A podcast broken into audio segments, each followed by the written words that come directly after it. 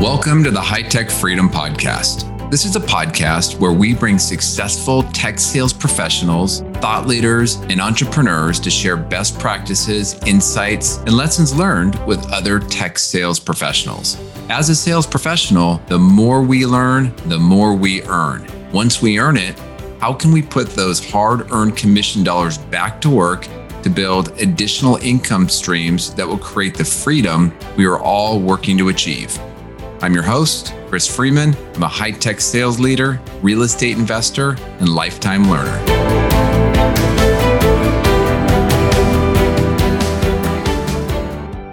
All right, Harvey, welcome to the High Tech Freedom Sales Podcast. How you doing this morning? Hey, good morning, Chris. Doing great. Well, why don't we jump right into it? Um, you and I had a brief call about uh, about a month ago, but why don't you tell the audience a little bit about yourself?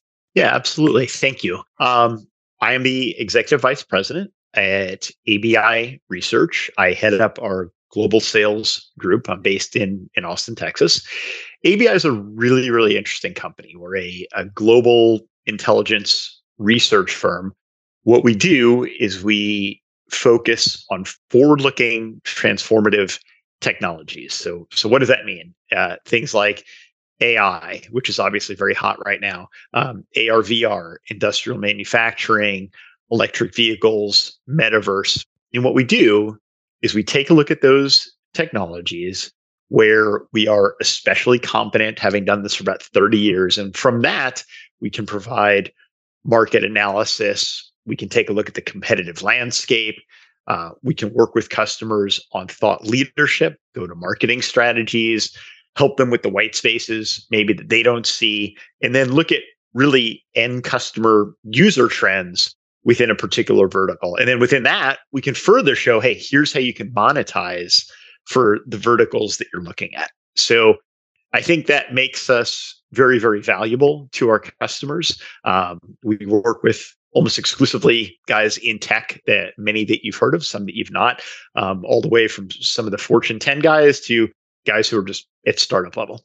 And so that's a, a, research service or a subscription service that you sell or your team sells to clients. We do both. We do we do subscriptions, um, but then we also do quite a bit of very bespoke custom work for our customers as well that may want to know about a very very specific market niche as it represents their go to market. Yeah, I guess that makes a lot of sense, right? If you're so far on the front edge of where things are going, there is no one size fits all for what your clients might need or what they don't even know that they need yet. So I'm at, I'm at, I imagine there's a level of customization that partly differentiates what you do. Completely, and it's it's really both depending on what the customer is looking for in that particular moment. I think some of the the custom projects are probably some of the most interesting ones that we do because they tend to have a very immediate impact on either that go to market and or top bottom line revenue for our customers. Uh, very interesting. Well, let's jump into it. So you're a uh, senior vice president. You've had a really nice career progression uh, to get to where you're at today.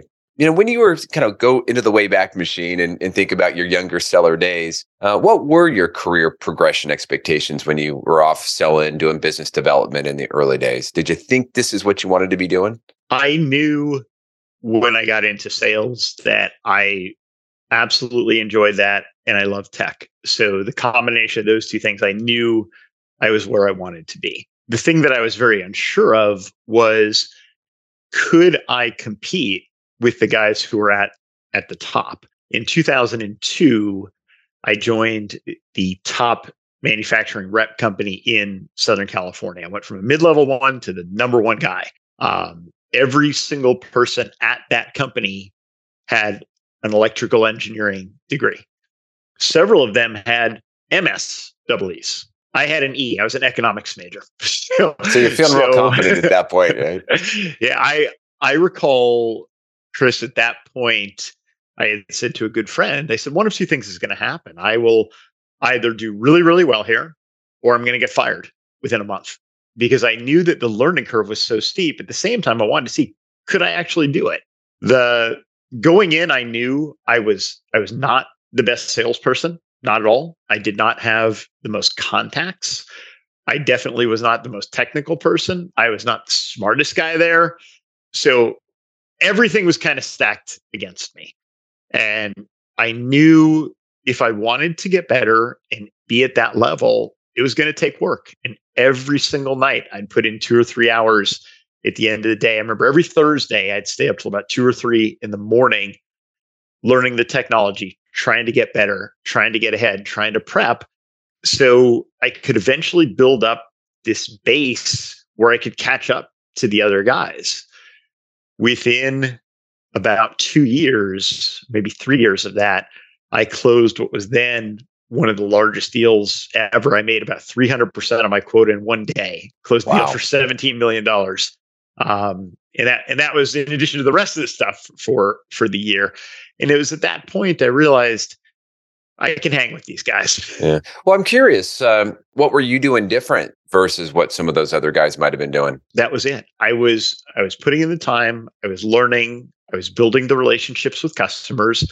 I was becoming of greater value to my customers because otherwise we had field application engineers. We had really really smart guys from the factory that they could just talk to. So then what's why do they need me? I had to show that i understood what their business model was. I was reading their quarterly reports. I was reading the annual reports. I was making connections within the company. I was continuously pushing them information and trying to position them in the best possible way so that we could work. It tends to get overused. People say you want to be a trusted advisor. I, I don't think I had heard the term back then, but inevitably that's what I was doing at that time and eventually building up that credibility. So I did have the trust and I did have the confidence that when something new came up, I was going to be on the front end of it instead of where I used to be, which is on the outside looking in. Yeah, and you know, it. Uh, you said something there that I think sometimes maybe early career salespeople forget, or maybe they haven't learned yet. Um, yeah, I don't really know the reason, but you there's nothing like good old fashioned hard work and hustle. I mean, you still have to put in the time. You know, and that's the the great thing about the sales profession, right? Everybody sees and rewards the end result, right? The 300% commission or, or higher achievement, the the club trips, the president club trips.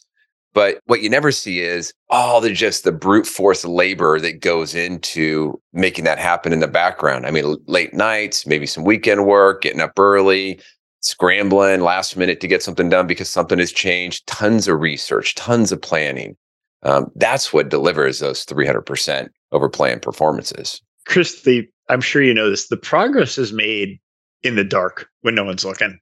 That's that's when that's done, right? No, nobody was. I wasn't on camera back in the day at one in the morning studying data sheets, right? And and so what? No one cares, right?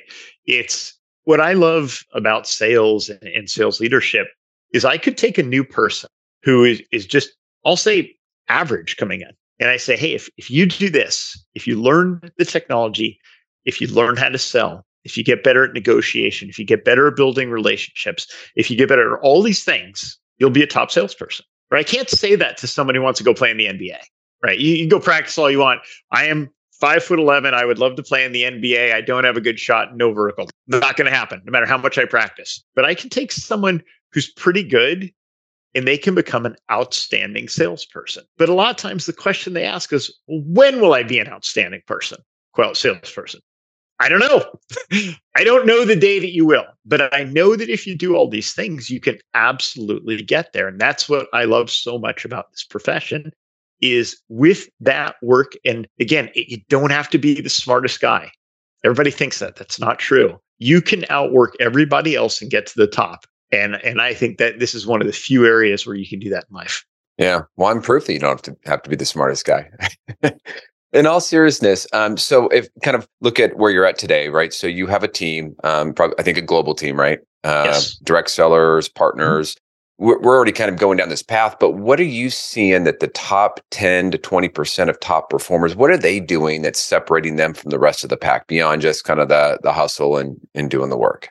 What I'm seeing right now, I'm, I'm going to answer that question in two ways. Is I see a lot of people right now doing they're they're watching the videos, they're saying the right things.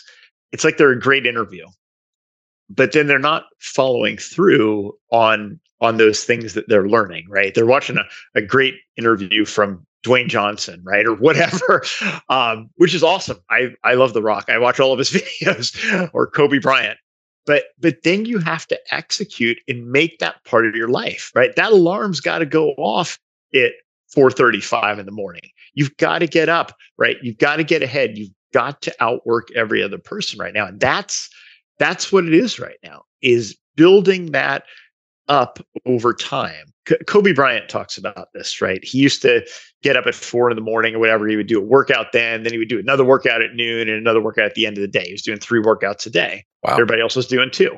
At the end of a year, he's done 365 more workouts than than everybody else. There's one of my favorite quotes is you don't become confident shouting affirmations in the mirror, but you do it by having a stack of undeniable proof of who you are.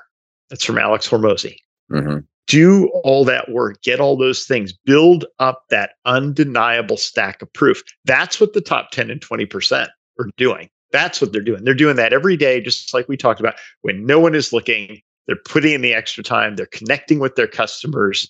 That's another great one right now that I'm seeing. And, and maybe this is something it's endemic perhaps at the time. We're so busy. I'll send an email we're so busy. I'll just send a text. You know, pick up the phone and talk to that person. You're going to get so much further. Go visit them, right? Go have a conversation face to face. We're relying, and I get it. We have to scale, but you've got to build those relationships one on one. You've got to have meetings. You've got to talk to people today versus just sending stuff out. There is still very much a personal element of what we do, and people want to connect. So the people who are doing really well, they're making those connections every day. You know, it's it's funny you just you brought up the point about talking to people. I was just thinking about doing a, a solo episode. So I do a solo episode every Friday about that, and specifically, I recently had an example of where you know different accounts different team members that work with me you know we're emailing customers emailing managers sales directors or uh, directors that we call on and we're, we're not getting a ton of response and you know, I happened to go into Salesforce and I grabbed their their phone number and I called them and different accounts, but in both times I got hold of them.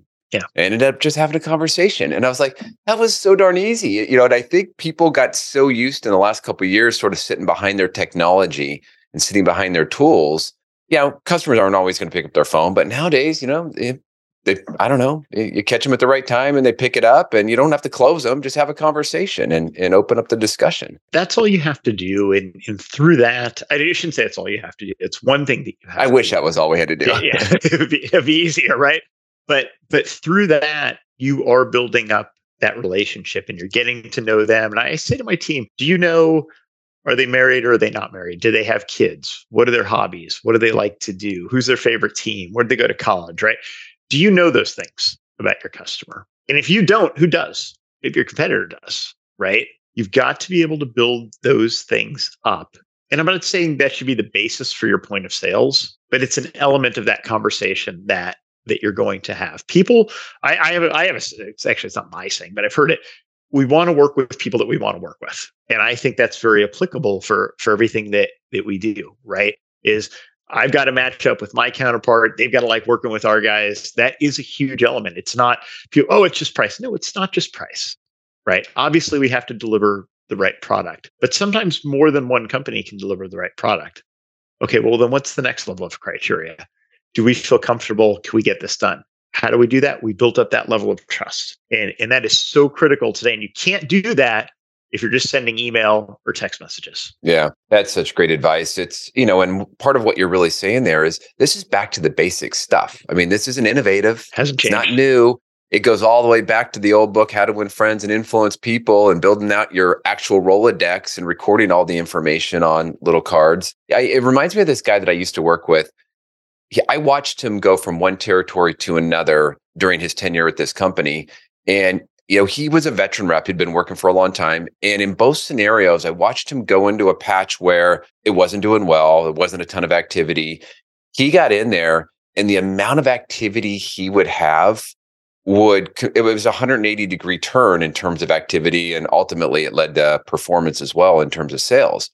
Mm-hmm. But one of the things that I was, I always admired about this guy, he knew his customers' kids' names.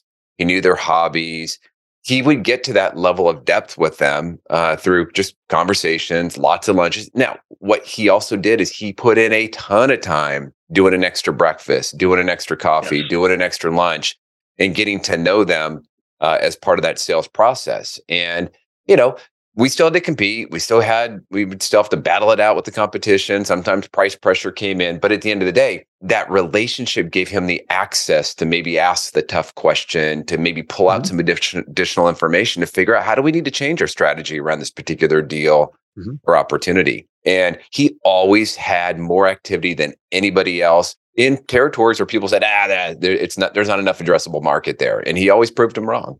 Chris, I love that that story of that guy. There's another thing that happens as well is occasionally you're going to get that call from the customer that says, Hey, you know, we're looking at you and we're looking at your competitor. Your competitor's doing this. Help me to understand how you differentiate or how you would answer so I can explain it to my boss. Yes. Right. Then now the customer's advocating for you. Hey, help me help you. We want to work with you guys, but show me that you can do this as well. Right. And you build that up over time where all of a sudden, hey, I've got an advocate now at the customer level. Well, that's that's perfect. Right. Or hey, their price is lower, but it's this, this, and this. And but you guys are a little higher, but it's this, this, and this. Help me understand the, the differentiators here. Great. That's exactly where we want to be. And and again, that takes time. And in the the example that you gave of, of the guy who goes in and drives all that, it actually does go both ways. So again, it's it doesn't always come down to well, they had the lowest price. That's what we're going to go with. Sometimes it does, but not all the time. Yeah, yeah, great, great advice. Before we jump into the topic, I wanted to let you know that we just launched a monthly drawing for one of our insulated high tech freedom tumblers. Now, I've been sending these out as a thank you gift to each of our guests, and the response has been great you know, everyone has a full size coffee cup, a Yeti, or whatever brand that they might use, but not everybody has the small tumbler that you can put your wine or beverage of choice in. And they're great for the deck, beach, camping, or just, you know, just keeping your drink warm or cold. Now, I'm not selling these, but I am excited about them. So we decided to offer these up to the loyal podcast listeners by doing a monthly drawing. So if you're interested, go to hightechfreedom.com forward slash mug. That's M U G. And you'll see a picture of the tumbler and you can enter. We'll just collect your name, phone number, and email. And if you do win, we'll then follow up and ask for your mailing address so we know where to send it.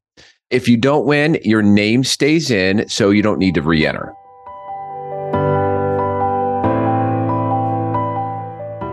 Well, so let's go back to your your role now. So you have moved over the years, you've moved up to a senior level VP.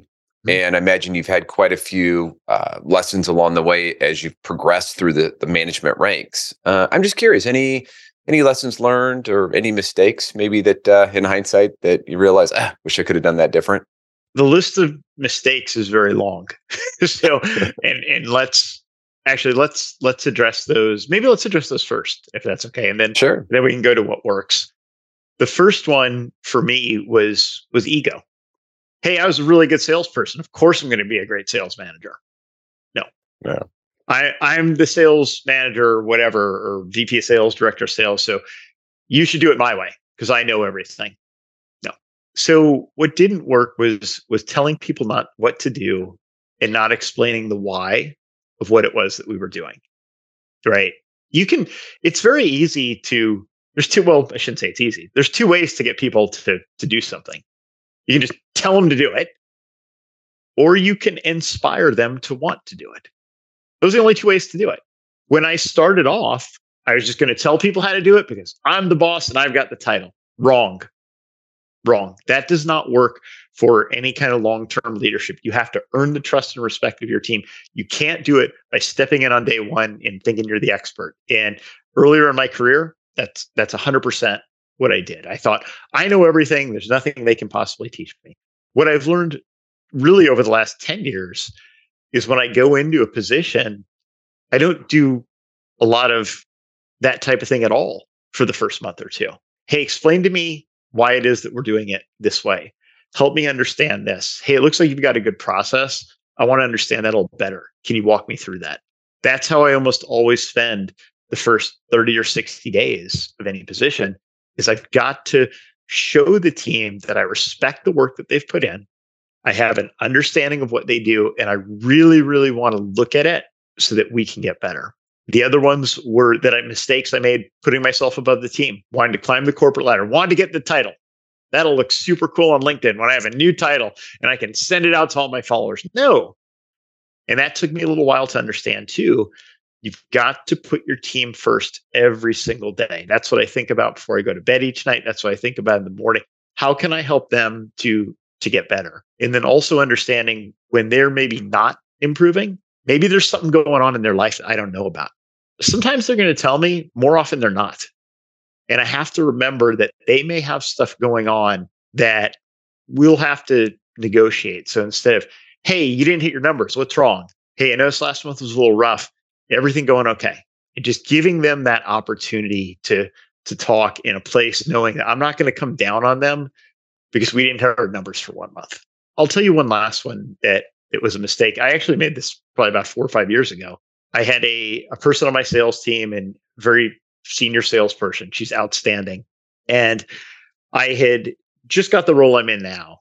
And I, a new piece of potential business came in. I closed it, did all the work, and I, I handed over the PO and I said, Here you go, deal's closed. And she was really angry at me. And it was pretty good amount of commission. I was like, why is she so angry at me? I just handed her a nice piece of business. And the next day, it hit me as to what it was. Me closing that piece of business was effectively saying to her, Hey, I don't think you're good enough to close this on your own. Mm. I don't respect all the work you've done before I got here, and I'm better than you. So here it is. The right thing to do would have been to give her a call. Hey, this new lead came in. I want to have you go ahead and, and work on it. If there's anything I can do to help you, awesome. So again, there's a little bit of ego on my side thinking I'll close this piece of business and hand it to her. So it's a good lesson, which is, hey, you've got to trust your team and, and respect all the work that they have done. I was the new person coming in. They didn't know who I was. They didn't care who I was. And they were absolutely right in that assessment. Hey, Harvey, let me go back to one thing you said uh, around putting the team first. Let's say you're not in leadership yet, but you're an individual contributor. Mm-hmm. What could an individual contributor be doing now? Let's say they want to move into management. What could they be doing now to put the team first, even though they don't have a team underneath them? You always have people, whether they're straight line, dotted line, whatever, that you're working with. One of the things I've always felt that's very valuable, you can still reach out to those people. Hey, I've got this situation, the account. You know, Joe, I know you're really good at these types of things. Could you help me understand how to position this? Or, hey, I'm in a negotiation right now. The customer's doing this. I think we should do this. What do you think it would do? We could still collaborate and we should still be gaining knowledge from everyone on that team. And the reason is if you end up getting promoted, you you may now be in charge of those people. So you've got to build up that relationship from day one. You can't be trying to undercut people on your team. I think you need to be respectful of accounts and territories. I know salespeople sometimes aren't great at that but you have to think ahead and think, hey, I may be in a position one day where I'm in charge of these people, or I may be in a position where they're my manager. Right. And so, what's the most important thing? I want to have a really good working relationship. I want to build that relationship with every single person on my team as best that I can, because we don't know what direction that's going to go in. And I think that's that's the way to do it. And I would extend that as much as possible within the company too right? So not just the salespeople, work with the people in the marketing team, work with the people in finance, work with the the engineers, work with the analysts, build those relationships up across the board. Because if you do get elevated, that's going to be even more important down the road. Yeah, it's it's you know basically start doing some of that uh, work that you're you're going to eventually have to do once you're in that leadership role. Um, you know, act yes. the role, play the role. Yep. All right. Well, what what advice would you give? So when you look back at your career, somebody that's looking to eventually move up the management ranks, uh, what advice or career guidance would you give? I think that's that's it. Right? Is is build up those relationships, outwork every single person. Again, don't don't go halfway. Right? Don't don't. Hey, I watched the video. I read the book. Now I'm a great salesperson. Don't do that. Put those things into practice every single day. And, and just what we talked about earlier most people aren't going to see the work that you put in. Yeah. That now is the most the velocity and speed, uh, the the alacrity of of information, how fast it's going has never been I guess, slower or faster than it is today, right? The amount of information that's being thrown at us today is massive. So, so how do I wrap my arms around that? How do I understand what's going on? Well, I would embrace AI right now. You have to use ChatGPT, use AutoGPT, use Bard. I was just looking at something the other day. It was a 200 page assessment of a sustainability program. That would have taken me 10 hours to read and make sense of. Or I, I can use AI and get a really good summary of that that spits it out in five seconds. And then I can read it and I can understand the highlights. Right now, there's there's a couple books that I've wanted to read that I've been behind on. Ask for a summary yeah. on AI, right? Put it into the table. What are the actionable items? What are the things that I can work on? You've got to make the technology work for you let's drill down a little further. Maybe I want to put a, a marketing campaign or a business development campaign in process.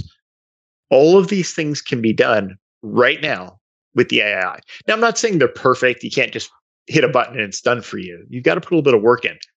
Make use of those tools and embrace it. The people who don't embrace AI and all the tools right now is going to be just like Chris, probably you and I are about the same age. 30 years ago, the people who didn't embrace Microsoft Office like, hey, I don't need Word or Excel or email or no. You need to get ahead of this stuff today and make use of it and make yourself 10 times more effective. Make yourself 20 times more effective. Those are the people who are going to win. Yeah. Right. Is is the ones who jump on that today. And so I think that would be the the, the biggest advice I could give is use this technology so that you can get ahead. And then and then don't stop there. Share that with everybody on your team. Right. Hey guys, I found this really cool thing that's working over here. Hey, you may want to try it. Cool. Or hey, if you have some questions, I'm happy to I'm happy to spend some time with you. Share that with everyone on your team and help them get better too. Yeah, I think it's such an interesting time and an interesting technology. I mean, you may not know exactly how you want to use it, but just make sure, just get an account. And if you're going to ask yourself a question or you're going to go do something, be thinking about, all right, well, you know, what if I put it in there as a question? What what comes out? Because it's going to start to open your eyes to, huh, I hadn't thought about that. I'm going to go maybe meet with a customer and I'm going to go through Google and try to do all this research. Well, what if you said, give me some research on this company? What would it come back with? How much faster would that make it? Now, will it be perfect? You better go back and kind of double check, check some it. of the accuracy of the data. But now you can focus on the 10% versus mm-hmm. that sort of brute force work that has to happen to go get that raw data. I'll give you an example. Like when I do my podcast, it's the tools out there are so incredible. I'll take this audio file, I'll dump it into kind of a branded AI tool, and it'll listen to everything. It'll generate some show notes. It'll generate maybe a summary that I could use for social media. And I definitely have to go back and tweak it. But in the old days, I'd have to sit there and go back and re-listen. And I listened to the podcast mm-hmm. anyways, but I'd go back yep. and re-listen to it and I'd try to take some notes. I mean, it was just an hour of my time. Now I can do it in five minutes, eight minutes. Yep, exactly. And that frees me up to go spend more time with other guests. It's just incredible. It's an incredible way to buy back time. Uh, you know, if you kind of figure out how to apply it to your day to day business. Chris, if, if if I could add to that, there's and it's perfect because you gave me an outstanding segue with with the time, right? Is that would be the third thing, right? Is really how do I manage? I only have a set number of hours within the day. How do I manage that? And by the way, if for whomever is listening, this is an interview question I will ask you if we ever interview together. So I'm I'm giving you the answer to it right now, but I I if it's okay with you, I'd, I'd maybe like to share how I'm looking at that sure. today. Um, so this I think Tim Ferriss, this was one of his questions. He says, Hey, what's your boot up sequence? How do you start your day? And I thought it was such a good question. I think it's important to drill down and really take a look at at those things. But and and I'll share mine with you actually is is it actually starts the night before when when I go to bed is ideally I go to bed there's nothing in my inbox. I've looked at my calendar. I know what I've got to do tomorrow. If it's Sunday I'll do that for the entire week. So even though it's in my calendar I've got reminders on my phone and everywhere else I know approximately what I need to get done every single day. The alarm I get up early. My alarm goes off anywhere between 4:30 and 5:10 in the morning um, again just depends on what I have to get done that day never earlier never later as soon as I wake up, I know you're not supposed to do this. I take a look at email. I probably spend about 15, 20 minutes on that. The reason is sometimes my guys in Europe or in Asia have something that's time sensitive. and I don't want to make them wait for an answer that they may need. Occasionally, I will even jump on onto Teams or onto Zoom and we'll do a quick call because again, I don't want them to have to wait till the end of their day to get an answer from me. Next thing I do after that is I make my bed. I think that's a good thing to do for everybody. Just a good discipline to, to have. I've been doing it since since I graduated from it, or since I was at the Naval Academy, not graduated. Um, after that, I like to take a little bit of time. I'll have some coffee, do a little bit of meditation, do a little bit of journaling, and just kind of get centered and away from that work and kind of think about the day. Um, I like to write down gratitude a couple times a week. What are we thankful for? The people, the things, all that kind of stuff. Then I get to the gym. I try to get about an hour and 15 minutes in at the gym. While I'm there, I'll listen to either a book or a podcast, stuff I listen to. Tim Ferriss, Jocko Willink, Simon Sinek, um, All In podcast, and my lad Alex Hormozi, Joe Rogan, something's going to get me a little better. And I get not every day. Sometimes I want to go hear some some heavy metal, and that's cool too. But every now and then I want to think, okay, how do I use this time to get better? Get home, I walk my dog. Walk my dog. I don't wear headphones. Why? I want to use that quiet time to think. Right? Get some ideas. What are things that we can be doing different? What are things I can be doing different? After that, I'm in front of the computer. Power through till about noon. Take my dog for a walk afternoon afternoon i kind of flip it i tend to do things that are a little more proactive in the afternoon because more of my meetings tend to be in the morning um end of the day go walk my dog again have some dinner spend a little time at night you know talk to family talk to friends get a little bit of work done review my notes for the next day and then just just keep that on repeat and and for me that works and that that helps me to get ahead it lessens the anxiety of stuff that i have to of things that i need to get done and i can just sort of partition out that way. And that way, nothing ideally hits me last minute. And if there is something that does, I can change the schedule and adjust. Well, you know, and that's the beauty of having that routine is you get up in the morning, you don't have to think about what the routine's going to be because it's it's a habitual at that point. And you know, there's a great book out there, uh, The Miracle Morning, you know, kind of goes through, you know, how to how to maybe set up your routine and kind of value and the benefit of it. And I think it's good to have a morning routine, kind of a startup, a shutdown, um, you know, when it's, you know, and kind of walk away from work and move into the personal life and and kind of have a process and a, a habit around that. Um, Harvey, as we wrap up, yeah. I really appreciate your time today. You know, it, we're all working hard, working towards something. We're not always in high tech because we absolutely love technology. We're working towards something bigger uh, in our in our lives. I'm curious, what are you working towards? You know, what does freedom look like for you? Getting better. It's I haven't. I'm not at a position each day where there's an, an endpoint that I'm going to celebrate. I want to get better every single day at what I'm doing. I want to get better at at leadership. I want to get better at sales. I want to get better at interacting with with people either within my company and with customers. I want to get better at relationships. I want to get better. I want to get better at the gym. Right. I'm, I'm 54. I'm still out there. I still want to set a PR in something. Right. So Harvey, we're we're uh, we're all working hard. We're in high tech uh, sales. We're not necessarily in the role because we absolutely love technology. We're all working hard towards something, something personal, some goal. I'm curious, you know, what are you working towards? What is what does freedom look like for Harvey? It's a good question. For me, it's about getting better each day. There is no immediate endpoint. It's this continual journey, right? I want to get better at leadership.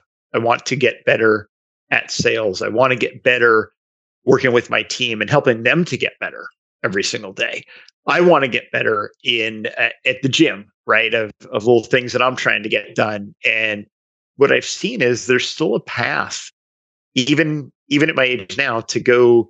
I'm not that old, but I'm 54. But to go and do those things and to keep pushing, because I think those things when I'm doing that and I'm working with with the people on my team or with customers or, or even friends, family, is they see that and hopefully there's a little part of that that inspires them to to want to get better as well. And, and if I can use it that way, that to me is is the most important thing and, and to pass on the lessons that I've learned from from my mentors. I mean, right, we can draw a line back, right, of people who've helped me with stuff. And I sometimes think about, well, who who inspired them who were their leaders and who inspired them and you go all the way back and i think it's incumbent upon me to pass as much of that knowledge as i possibly can on to not just the people i work with and my my counterparts, but to the next gen that's that's coming up to, and especially to to Gen Z and to the millennials and the younger ones that are coming up, and to show them that hey, there's an absolute path here to success for you if you want it, and I'm happy to help you get there. I want to help you get there, and and that's that's what motivates me, right? It's it's not sitting on a yacht and drinking a martini or whatever. Um, maybe one day it'll be, but I'm nowhere near that today. Yeah. Well, that's called vacation. yeah. Well, I love that. That's it's so awesome. It's you know it it's I'll take my kids as an example. When I see them kind of come to the realization on something that maybe I was trying to teach them, or maybe just something that that you and I do today, and they they're just exploring it for the first time. It's so awesome to see, and that's some that's part of what keeps me motivated to want to keep doing it, and even keep doing this podcast. Is you know, it I've been inspired by that one idea, that one thing I've learned that that's had incredible impact on some part of my life or some part of my business along the way. And if you know what you're doing and how you you keep pushing yourself, if one of your people can just one new idea that they can then run with, how much could that impact their business and their life? We'll never know, but it will. Yes. Yeah. To, to, to, yeah. yeah. No. Well. Well. I, I Period. well, well stated. Oh well, thank you. Um, well, Harvey, if somebody would like to reach out to you, we'll have your LinkedIn link in the show notes. Is there another way, or is there another preferred way to reach out? LinkedIn is is the best way, and for for anyone who who is listening, I am just reference this. I, if there's anything I can do to be a service or to help, I'm I'm happy to do so. And and Chris, thank you. I really appreciate you having me as a guest on your podcast as well. Oh, you're welcome. My pleasure. Thanks again for joining us today. To get more sales and real estate tips, you can subscribe to our newsletter at hightechfreedom.com. You can also join our private Facebook and LinkedIn group that is exclusively for sales professionals. If you found a nugget of good information in the podcast, please subscribe, give us a positive rating, and write a review. If there is a topic that you would like us to cover in the future, please send us a note through our website at hightechfreedom.com. Until next week, make this your best week ever.